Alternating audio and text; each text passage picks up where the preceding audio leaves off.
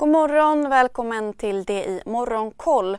Asienbörserna handlas uppåt och Stockholmsbörsen ser ut att öppna oförändrat inför den amerikanska inflationssiffran i eftermiddag.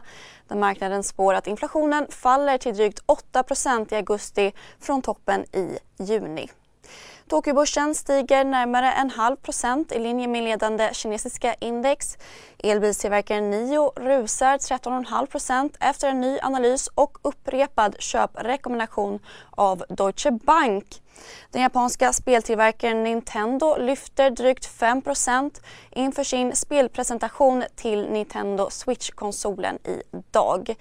I U S A stängde börserna uppåt för fjärde dagen i rad igår. Breda S and P femhundra och Nasdaq lyfte över en procent. Enligt Bloomberg är det spekulationer om att inflationen toppat som bidrar till uppgångarna. Vidare spår Credit Suisse ett lättnadsrally framöver allt eftersom inflationen tappar fart och centralbanken stoppar räntehöjningar tidigare än väntat.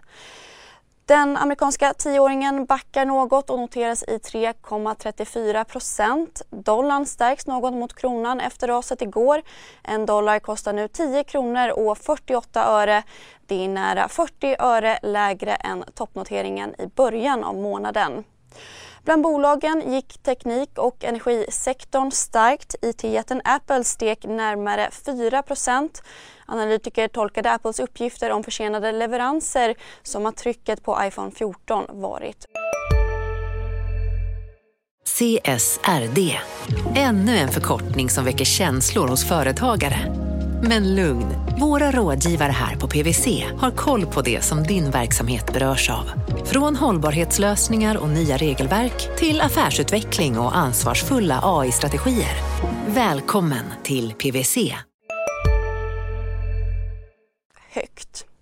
Goldman Sachs ska säga upp hundratals anställda från och med i september, rapporterar Bloomberg. Och i fredags försökte Tesla-grundaren Elon Musk avbryta sitt förvärv av Twitter för tredje gången. Samtidigt säger en stor majoritet av Twitters aktieägare ja till budet enligt tidiga röster inför bolagsstämman idag. Det rapporterar Reuters. Mjukvarubolaget Oracle redovisade en lägre vinst men bättre försäljning än väntat och aktien steg en komma fem procent. Så till Sverige där Securitas genomför en företrädesemission för att täcka mångmiljardaffären med Stanley Security. Emissionen görs till en rabatt om femtio procent. Järnbolaget Mips har vinstvarnat och spår en svagare utveckling på cykelmarknaden under resten av året. Den tidigare Sandvik-chefen Henrik Ager blir ny vd för gruvbolaget Copperstone. Vidare går fertilitetsbolaget Vitrolives vd Thomas Axesson i pension och det efter elva år på sin post. Slutligen vill Storbritanniens finansminister Kwasi Kwarteng nu öka fokus på tillväxten och uppmanar Finansdepartementets anställda att skapa nya arbetssätt för att öka den årliga tillväxten med två komma fem procent, rapporterar Financial Times.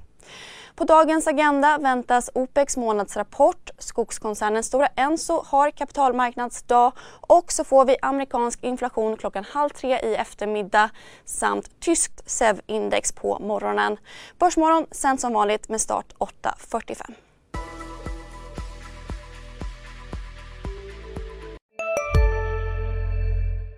C S R D. Ännu en förkortning som väcker känslor hos företagare. Men lugn, våra rådgivare här på P W C har koll på det som din verksamhet berörs av. Från hållbarhetslösningar och nya regelverk till affärsutveckling och ansvarsfulla A I-strategier. Välkommen till P W C. Hej, Synoptik här. Så här års är det extra viktigt att du skyddar dina ögon mot solens skadliga strålar. Därför får du just nu femtio procent på ett par solglasögon i din styrka när du köper glasögon hos oss på Synoptik. Boka tid och läs mer på synoptik punkt se. Välkommen!